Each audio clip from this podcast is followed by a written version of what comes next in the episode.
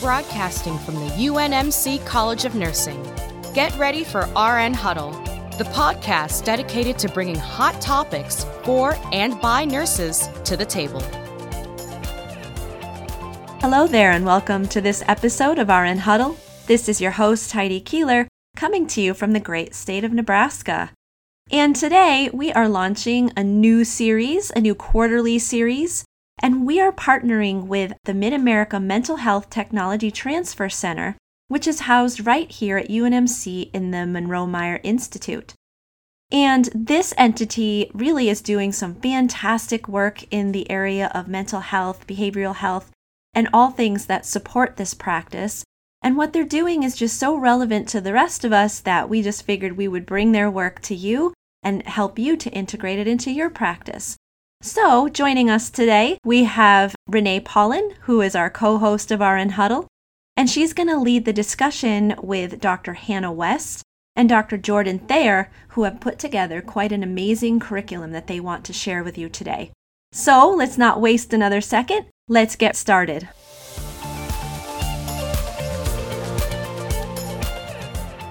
Welcome to RN Huddle. This is your co host, Renee Paulin, and today we'll be discussing the what, why, and how of professional well being, with a focus in the context of nursing. Our experts with us are doctors Hannah West and Jordan Thayer. Dr. West is a psychologist and regional trainer for the Mid America Mental Health Technology Transfer Center, or what you'll be hearing, MHTTC, and a behavioral health provider at Sunflower Pediatric Behavioral Health in Shawnee, Kansas. She has been a great resource to many schools and other organizations to create system level changes to match resources to needs. Also, today we have Dr. Jordan Thayer. Um, he is a trauma focused cognitive behavioral psychologist who is also with MHTTC, where he assists with program development and consultation, as well as provides his expertise between clinical practice within the school and pediatric clinical settings. Within the past year, he is now shifting his focus more towards organizational well being. So, welcome to you both. Hi, thank you so much for having us today. Yeah, it's a great morning to be here. We are so lucky to have both of you as guests today on our very important topic of well being. And I know one's well being is essential to keep tabs on and maybe even more so these days related to the various crises this past year or so, whether it be known nationally, locally, or even personally. And yet, many of these crises are encountered by our healthcare workers from various angles. So, with that said, let's first talk about what. What is professional well being to our healthcare workforce versus well being in general? Yeah, so if we talk definitions, it's really interesting. I mean, there's a lot of different ways you can talk about well-being, and I think different ways that people might interpret it. And so I, I can speak kind of for like myself a little bit, and I think Dr. West as well, is that we have a very particular take on what that is. And so broadly, well-being has multiple dimensions to it.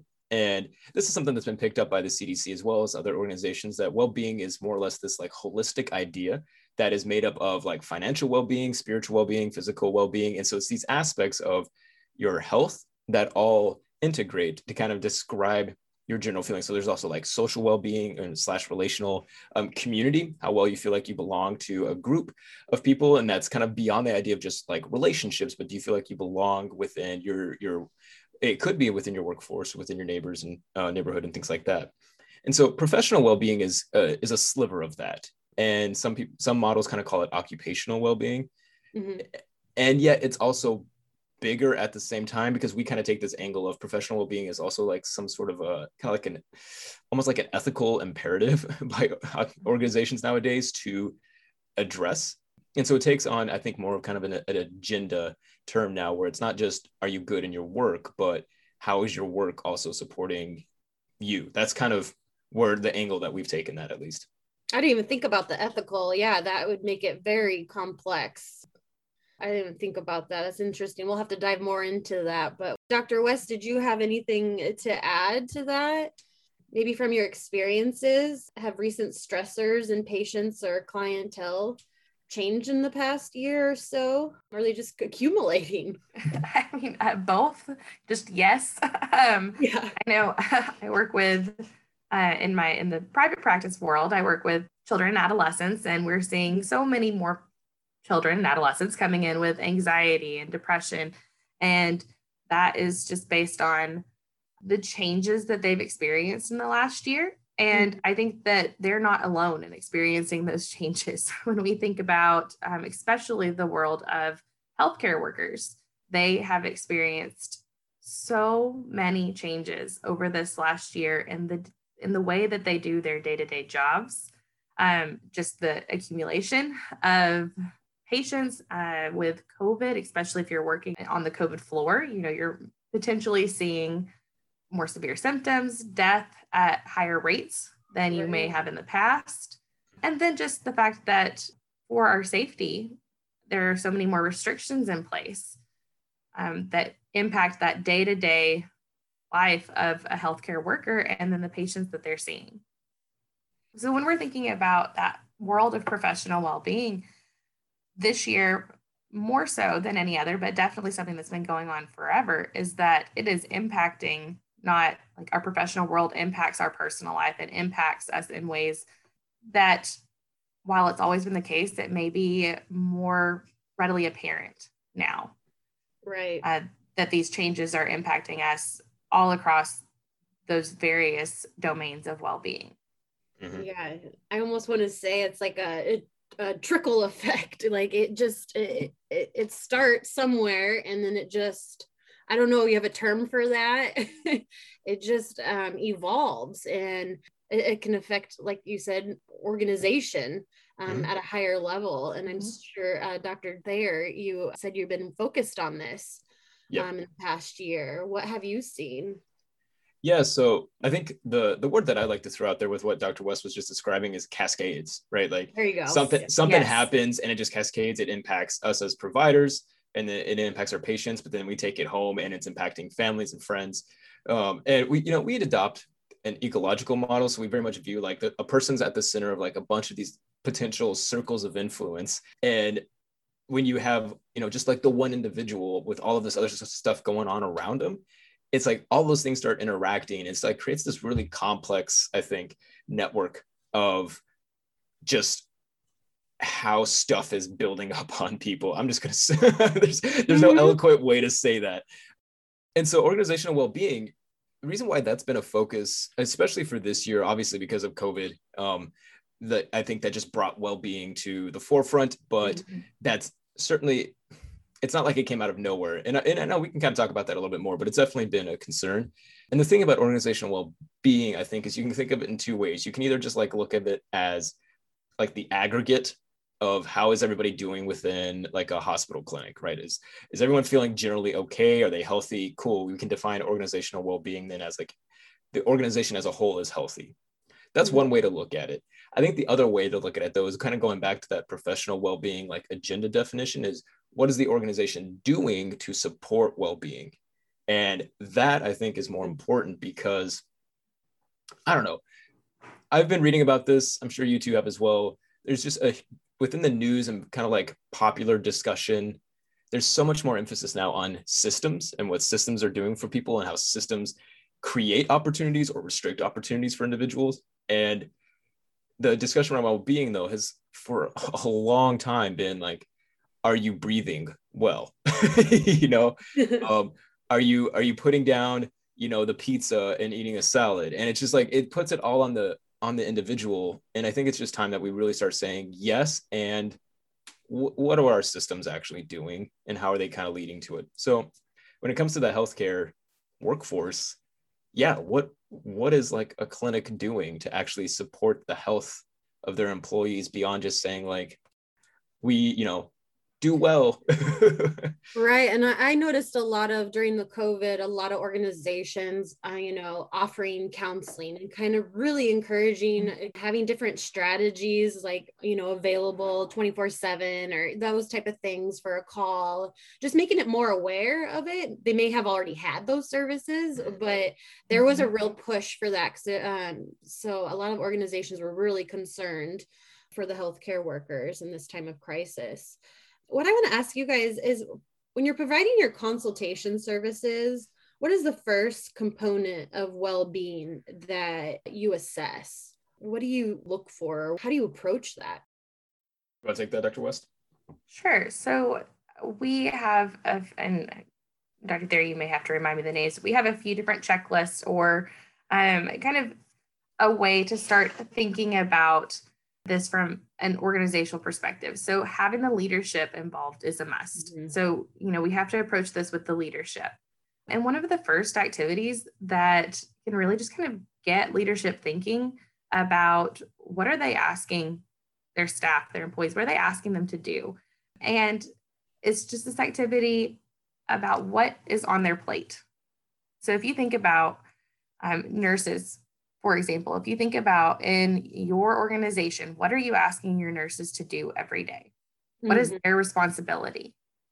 And is it a full plate? Uh, yes, it is. Is it an overflowing plate? Yes. yes.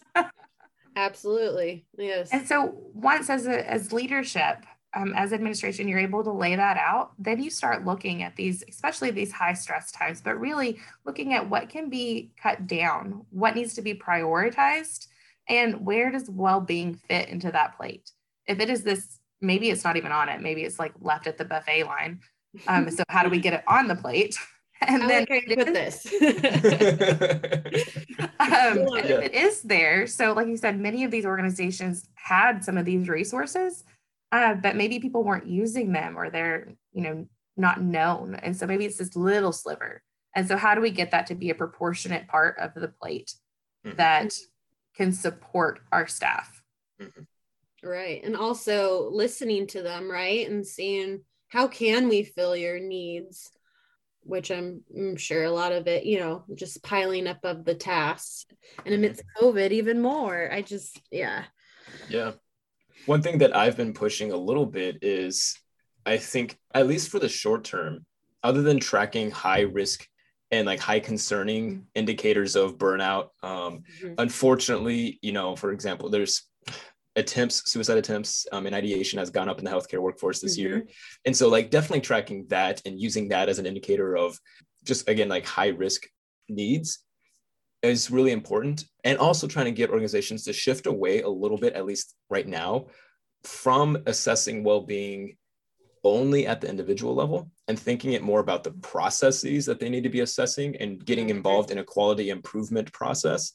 Um, and so that's really kind of i think where a lot of the assessment comes from so some of the checklists that dr west was talking about are things like just the organizational self-care checklist which is just breaks down certain practices that an organization can be doing in five to six dimensions or domains and then just asking are you doing these things and that shifts the focus away from what i think can sometimes happen of like oh we've got all of these like individual level outcomes how do we like bring down intentions to leave the field and coming up with short-term band-aid solutions to bring that metric down mm-hmm. and instead shifting more towards what's the long-term game and what's what's the mm-hmm. organization going to do to kind of put in processes that prevent this and that and we get those reductions in stressors as a byproduct of doing good processes so that's kind of where some of this stuff is trying to go with some of these assessments. So we talk a lot about culture and climate. Those are two different kind of things. And how can organizations understand the culture of well-being as well as their climate of well-being? And just like there's a, a large emphasis on that at the front end. That makes sense. Yeah, it's just taking that step back and like you said, not necessarily looking at the individual, but looking at the organization because from there instead of saying my trickle word, the cascade effect of yeah, right. at the individual front. So what are some examples that you have seen maybe individual organizations well-being what stress factors could be eliminated or strategies for resilience or what is the difference yeah i think you know just thinking about stress and resilience first when we think about well being, when we think about what resilience means, it is not getting rid of all stresses, right? Right. Because by very definition, resilience is you know being able to thrive, being able to um, continue and push through in the face of stress, in the face of adversity. And so when we think about that word resilience, we think there has to be some level of stress, uh, but it's finding that optimal level. And so when we're thinking about what we're putting on and what we're doing, where does it fall in that stress level? Are we putting so much on people that they are exhausted all of their resources?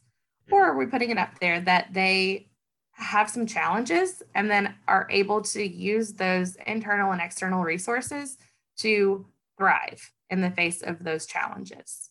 Mm-hmm. And so when we think about, and I think the organizational piece is very, very important. It can't be understated or overstated.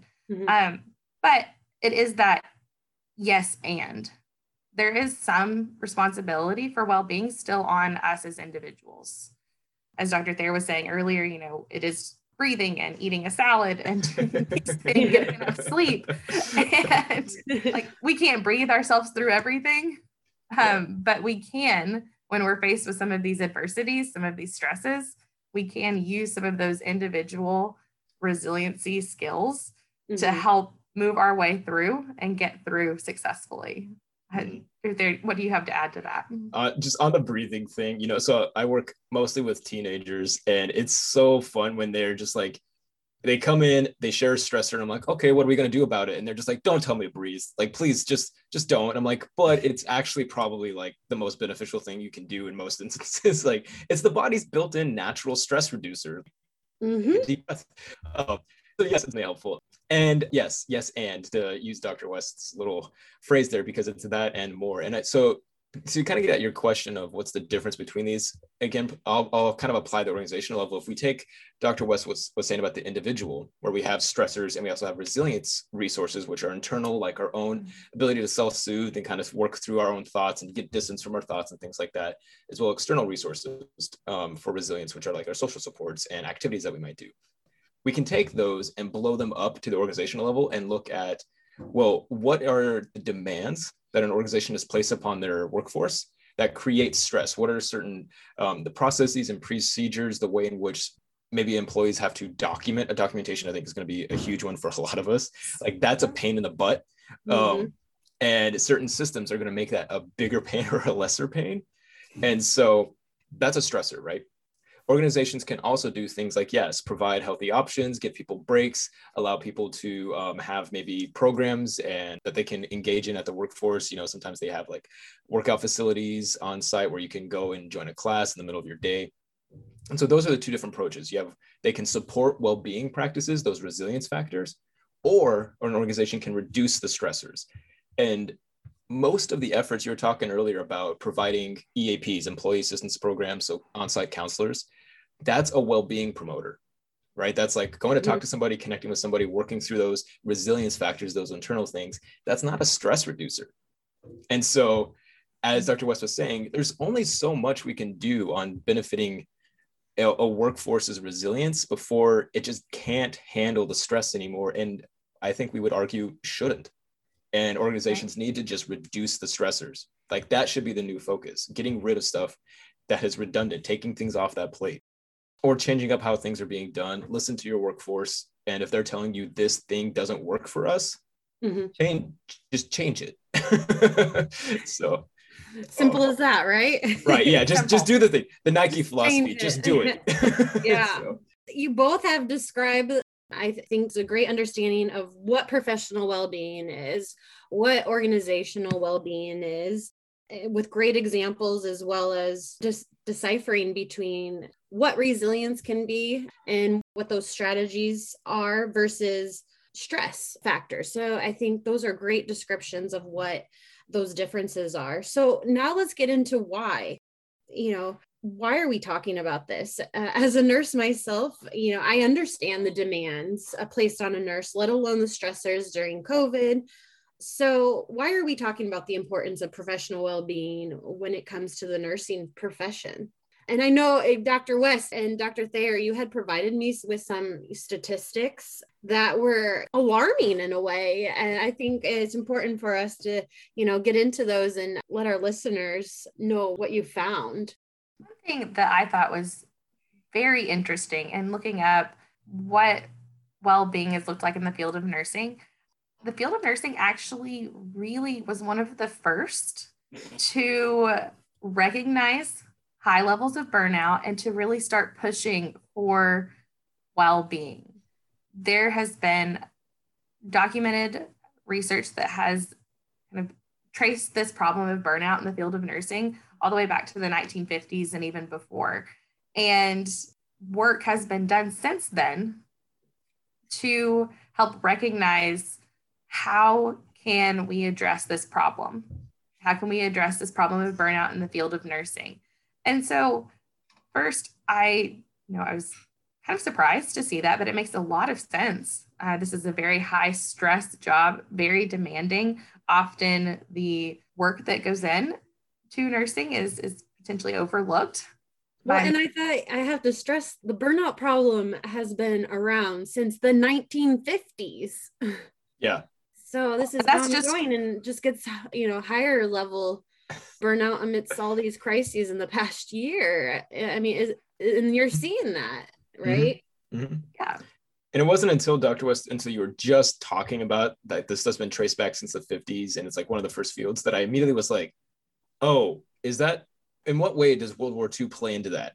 And the mm-hmm. shifts in the nursing field that happened during that, and then immediately coming out of that situation, and to immediately be like, whoa, we've got way too much going on and we're burnt out already. And then now we're going on right. 70 years since then, and it's still, as you were saying, like some work has been done, but not much has been changed. I, I literally am just now like connecting timelines, I think, together. Mm-hmm. Well, and I think that the other thing to, to mention is that the 1950s is the first time that it's been researched, that it's been. Oh, yeah, good point. um, but True. I would, I would, you know, put money on that in every war, every time, anytime that nursing has been around. So like all the way. What has nursing been around? Yeah, like I was like, I don't know, all the way back to you know Hippocrates. Nightingale. right. Yeah. yeah. yes. that this has been a problem. Uh, and I think that that's even more evident over this last year. And so Dr. Thayer actually found an article that was talking about some survey responses from travel nurses who were vital during COVID. And it is not surprising, but just so disheartening to know that two out of three felt that they were unsupported in their work. And 40% of the nurses who completed that survey felt less committed to the field overall and 25% were already right now seeking alternative employment. Mm-hmm. mm-hmm. And that's just one survey we found, by the way. I we did like a panel. I meant to find this one too in preparation for this podcast, but we did a separate panel on this very topic, and a completely different survey of a different like uh, subgroup of nurses, and basically found the exact same statistics. It was like almost no a perfect match. Oh wow! Yeah, uh, so I can dig around and find that so that we can have it in the show notes. But it, it was like weird, eerie that very similar percentages were being reported across these two different subdisciplines. Do you remember that? Yeah. Do you know what I'm talking about, Dr. West? We brought, yeah. Mm-hmm. Yes. When I saw these, I was like, is this the same survey? It's not. yeah.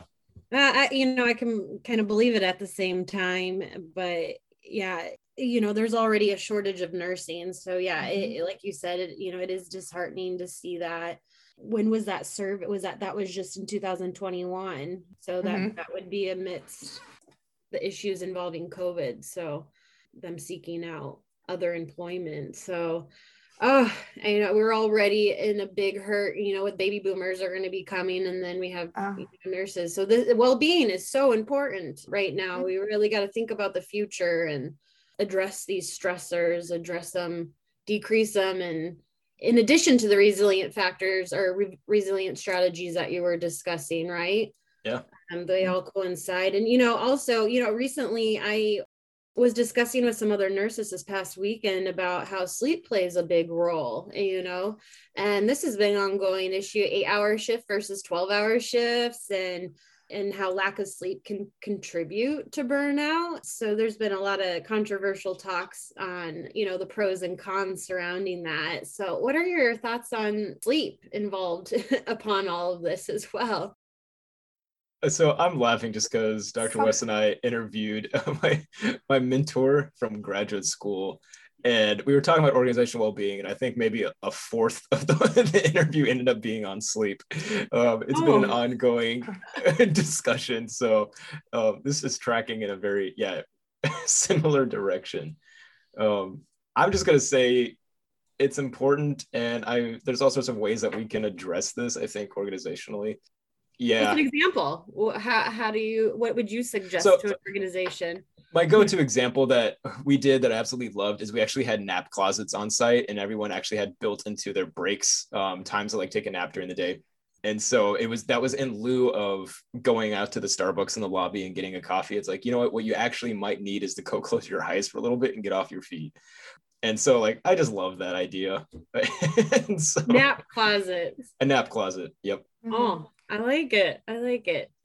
And just for me on sleep, personal note, I have a nine month old daughter. So as we've been going through this process, I've been extremely sleep deprived for, for mm-hmm. much of it. And it's just been the last month that I've gotten a full night of sleep. And you don't realize how important sleep is um, mm-hmm. until you were getting enough of it again.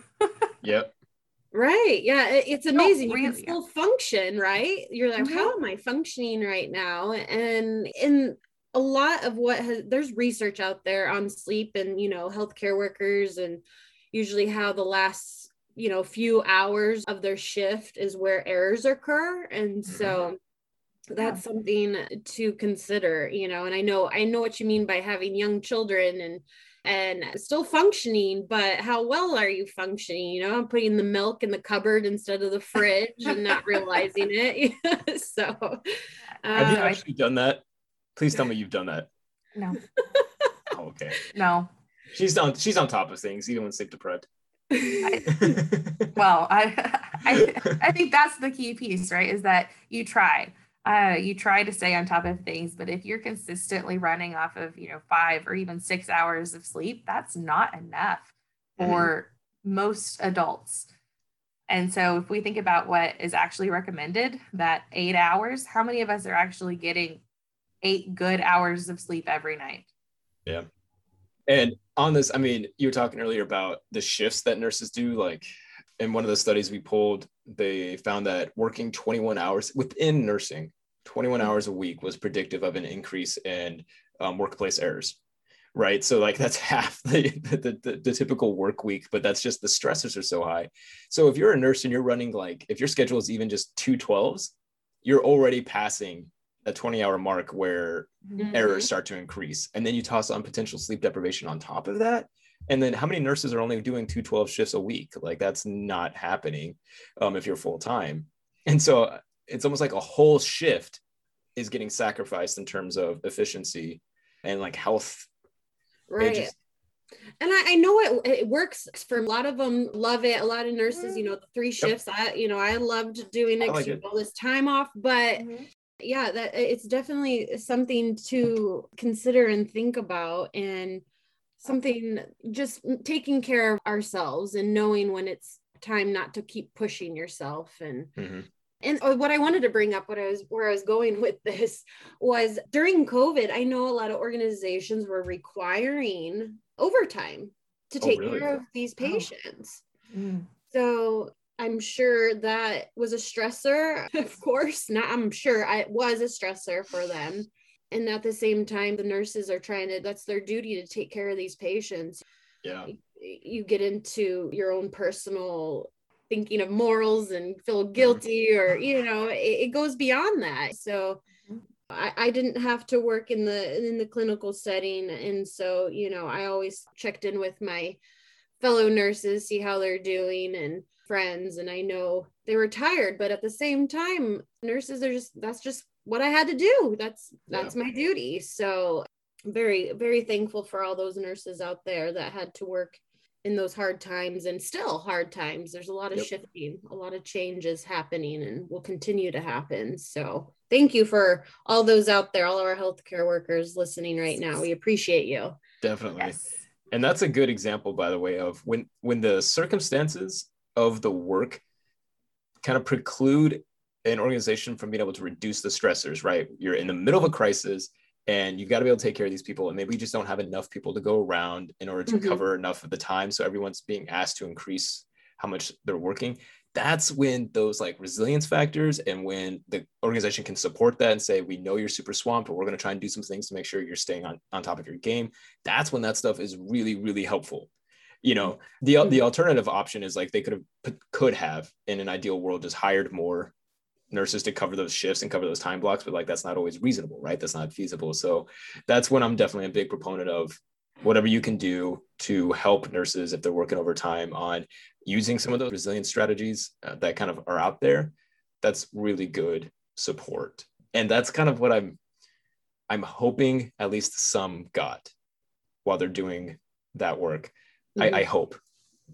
Even just ensuring that you're able to take enough time for you know lunch or yeah. taking those breaks in those you know 12 go to the bathroom yeah, yeah. yes right. yep yeah these these statistics we'll link these to our website so you can um, maybe view them a little bit more if you're interested this is why it's important it's a larger scale that needs to be addressed and i think what you guys have told us in the why aspect of why we're talking about well-being. It's definitely out there we all know you know. Yep. Yep. so let's get into the how. How can we ensure the well-being of our workforce? Um, what are some resources that you could let our listeners know of? Okay so we did in graduate school develop the adult resilience curriculum, which was originally for teachers, which is another discipline that has at least 40 years of research on its burnout.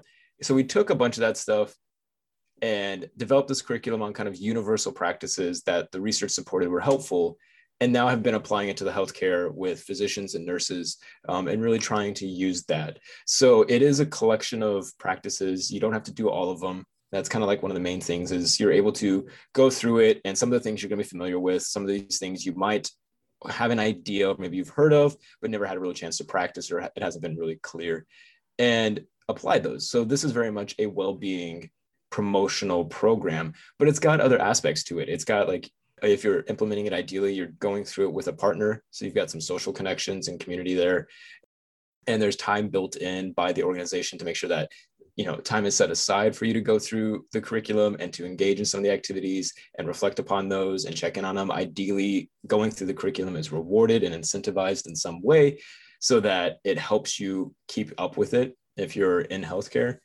So those are some of the kind of like the hows. I mean that's also very much a what like doing a kind of well-being program but the how is more the supports around it like having that practice community and there's a lot of organizations, by the way, outside of healthcare that do this really well. And I think it's okay for us to look at other industries and some of the stuff that is in the ARC, the adult resilience curriculum, is pulled from other industries. Um, so if I can just talk about one, for example, mm-hmm. Johnson and Johnson, I know right now that there's some kind of like discussion around some of the products they promote, but they do have a practice where they offer a ton of programs and then you're incentivized to team up with somebody. And it's actually like built into their day. They have pr- this program where employees come on and they're part of kind of a well-being community and your engagement with that is as much as you want but they provide that support there.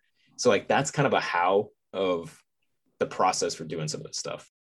And if we just a little bit more specific about the adult resilience curriculum or arc it is 10 modules with a module zero that tells you how to use the program yeah. And it can be it can be used individually to help you develop your own personal recipe for well-being. Um, so what strategies, what skills work really well for you? And then it does have that organizational context. And so from an organization perspective, helps look at how can we make working here, what can we do to decrease some of those you know, stressors that are within our control and to optimize the resilience of our staff.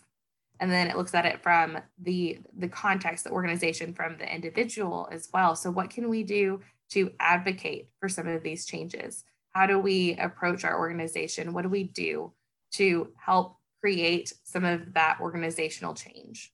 And so mm. really attacking it from from both of those levels at the organizational standpoint and then providing many many concrete things that you can take and use to address your own well-being. So kind of that that yes and both your personal well-being and that organizational piece.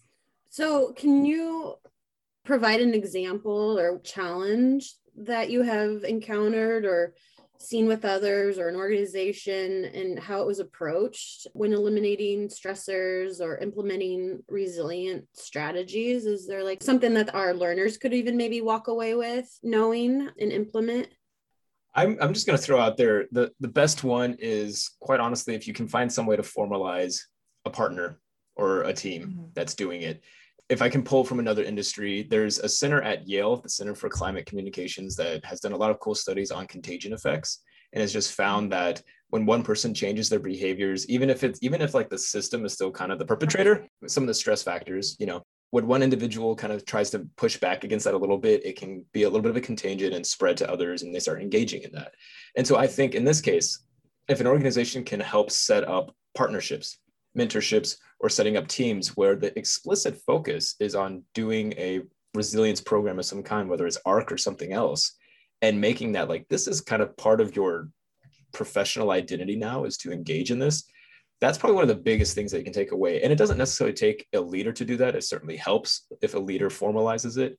Um, but if if you're listening to this and you are like, heck yeah, I want to kind of help me and my colleagues take care of ourselves, you can be that change person and mm-hmm. help create that community a little bit and really start encouraging. Let's let's make a few changes here and there for our for our benefit. Maybe you make the sleep closet. I don't know. right? Um, right. But I would say make it a team, team-based effort and you have a good point. It only takes one person to initiate, right? And get the team going. So yep. Uh, we can link that ARC, that tool within the website as well. We're going to have a quite a bit of resources. Yeah. so. I just wanted to add, I, I just reminded me, one of our interviewees, Dr. Cook, he referred to it as uh, a civil protest. Yeah. And so, as an individual, if you're listening and you're like, my organization, maybe you don't know if they care or you think they're missing the mark, you can look at it as an act of civil protest. There you go. really kind of step up and uh, yeah. uh, push for some of those changes. And that's how a lot of times those changes are made from the bottom up is like you start doing things, you get a partner, another colleague who's doing it, and somebody in middle management or someone's going to notice and say, like, hey, I think this is being helpful or beneficial maybe we should continue this and spread it to other you know departments within the clinic and take it up higher and that's that's the way individuals can kind of do things yeah and by moving the organization toward resiliency can improve morale mm-hmm. um, and therefore resilience so yeah well, I, I know we could go on and on with the both of you, but do either of you have any additional items or uh, strategies or anything that you would like our audience to walk away with from today? Well, I, I made Dr. Thayer talk about the adult resilience curriculum. So I guess I will bring up our podcast. Dr. Yeah. Thayer and I are co host for a podcast called Burnout Busters. And it is a podcast by healthcare professionals for healthcare professionals where we talk about all things well-being. And we uh, we have a limited first season. We have six episodes out for season one, and in each of those, we had guest speakers come who are living this day-to-day life. We had a nurse come and speak to us. We've had um, psychiatrists and physicians, kind of across the board, people and asking them, how do you live out well being in your day to day? And so, in each of those episodes, I, I, know I loved so many of the activities, and we walked away with some really good, tangible pieces of things that you can put into practice right now. So, you can check out our episodes. We have episodes about stress, organizational well being, mindfulness. Engaging in community, living in tune with your values, and then also talking about secondary traumatic stress. All great information. Yes. We will provide that and then we will link all the other resources as well that they have provided today on the how of how do we implement strategies. Dr. Thayer, do you have anything else to add?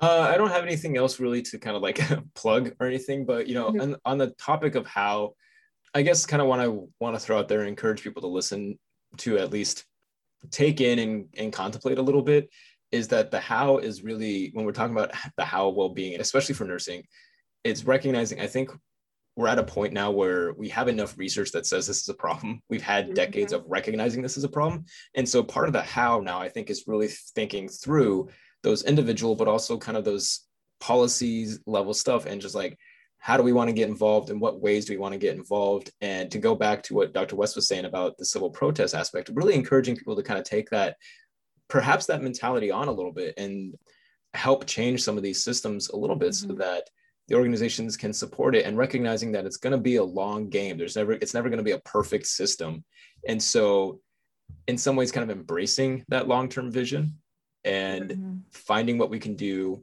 each and every day to kind of make those changes um, just for an example dr west and i are on the same team with mhttc and we've actually been doing now arc ourselves during some of our meetings just kind of working through it and that was a change that our team and especially our leader said, you know what, if we're going to be helping organizations do this, we need to be doing it ourselves.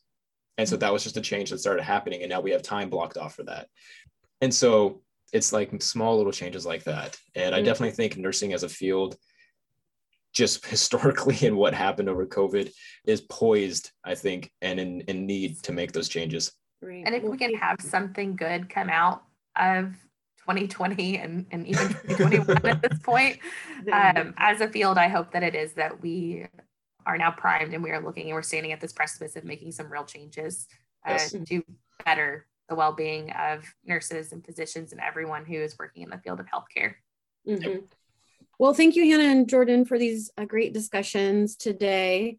This was all very helpful, and I'm sure this discussion hit some emotional hot spots with our listeners and hope there are a few tools that everyone finds useful. Dr. West and Dr. Thayer provided quite a bit of information today, including some valuable resources. Take a peek at the RN Huddle website where you can view these important resources as well as other hot topics. We will also link you to MHTTC's website where you can locate their wonderful Burnout Buster podcast and check out other episodes on their site and future episodes on RN Huddle related to stress, organizational well being, mindfulness, community values, and secondary traumatic stress. This will be a quarterly series with MHTTC, and stay tuned to RN Huddle, and we'll see you next time. Wow, this presentation has just been incredible. It's been very rich and dense with pearls that you can use in your practice. I can't believe how much diligence has been put into this project. And Doctors Thayer and West, we just thank you so much for this tireless work that you're doing to improve the practice of those around you. Renee, thank you so much for leading the discussion. And thank you to all who are listening to this. I really hope that this has been beneficial for you, and I hope that you'll tune in for the next episode of RN Huddle. Thank you for listening to RN Huddle. To stay connected, follow us on Twitter and Facebook at UNMC or check out unmc.edu slash CNE for more program information.